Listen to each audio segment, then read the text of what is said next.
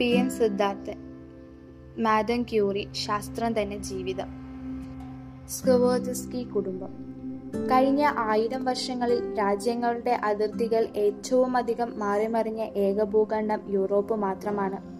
പതിനേഴാം നൂറ്റാണ്ടിൽ മധ്യ യൂറോപ്പിൽ മൂന്ന് വ്യത്യസ്ത ഭരണകൂടങ്ങൾ നിലവിലുണ്ടായിരുന്നു.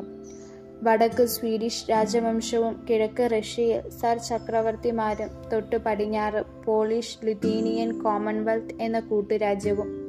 ജർമ്മനി എന്നൊരു രാജ്യമേ ഉണ്ടായിരുന്നില്ല. റഷ്യ ചെറു രാജ്യമായിരുന്നു. ആസ്ട്രിയ സാമാന്യം വലിയൊരു രാജ്യം. പോളിഷ് ലിത്വേനിയൻ കോമൺവെൽത്ത് എന്ന കൂട്ടുരാജ്യം വടക്ക് ബാൾട്ടിക്കടൽ മുതൽ തെക്ക് കരിങ്കടൽ വരെ വ്യാപിച്ചു കിടന്നു. അവർക്ക് സേജം എന്ന പേരിൽ ഒരു പാർലമെന്റും ഉണ്ടായിരുന്നു. കാലം മാറി.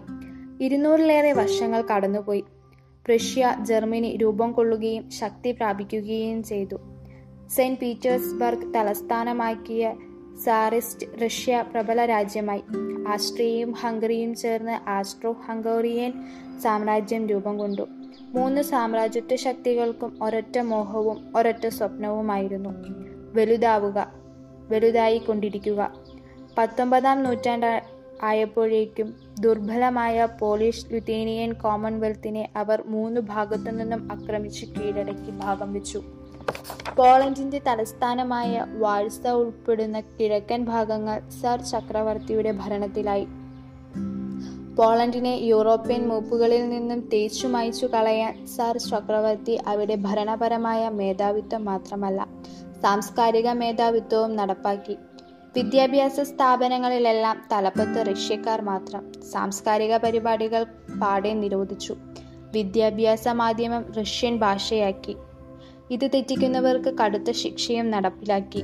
രാഷ്ട്രീയ പ്രവർത്തനങ്ങളിൽ ഏർപ്പെട്ടാൽ നേരെ തണുത്തുറഞ്ഞ സൈബീരിയയിലേക്ക് നാടുകടത്തപ്പെടും. രാഷ്ട്രീയ പ്രക്ഷോഭങ്ങൾക്ക് സഹായം നൽകിയ ഭൂപ്രഭുക്കന്മാരുടെ സ്വാധീനം ഇല്ലാതാക്കാനായി പത്തൊമ്പതാം നൂറ്റാണ്ടിന്റെ തുടക്കത്തിൽ തന്നെ ഭൂസ്വത്തുക്കൾ കണ്ടുകെട്ടാൻ തുടങ്ങിയിരുന്നു.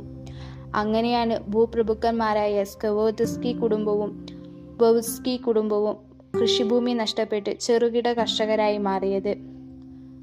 സാ സായുധ പ്രക്ഷോഭം കൊണ്ട് ലക്ഷ്യം നേടാൻ ആവില്ലെന്ന് വിശ്വസിച്ച പല ബുദ്ധിജീവികളും വിദ്യാഭ്യാസം നേടാൻ ജനങ്ങളെ ആഹ്വാനം ചെയ്തു.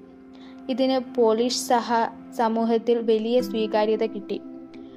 പോളണ്ടിന്റെ സ്വാതന്ത്ര്യം ആഗ്രഹിച്ച വളരെയധികം പേർ റഷ്യയിലും ഫ്രാൻസിലും പോയി വിദ്യാഭ്യാസം നേടി തിരിച്ചു വന്ന് സ്കൂൾ അധ്യാപകരായി. വരും തലമുറയെ സ്വാധീനിക്കുകയായിരുന്നു അവരുടെ ലക്ഷ്യം. പോളിഷ് സംസ്കാരത്തെ കെട്ടുപോകാൻ അനുവദിക്കാതെ നിലനിർത്തുവാനുള്ള ശ്രമങ്ങൾ വ്യാപിക്കുന്നതിലും ഇവർ മുഖ്യ പങ്ക് വഹിച്ചു.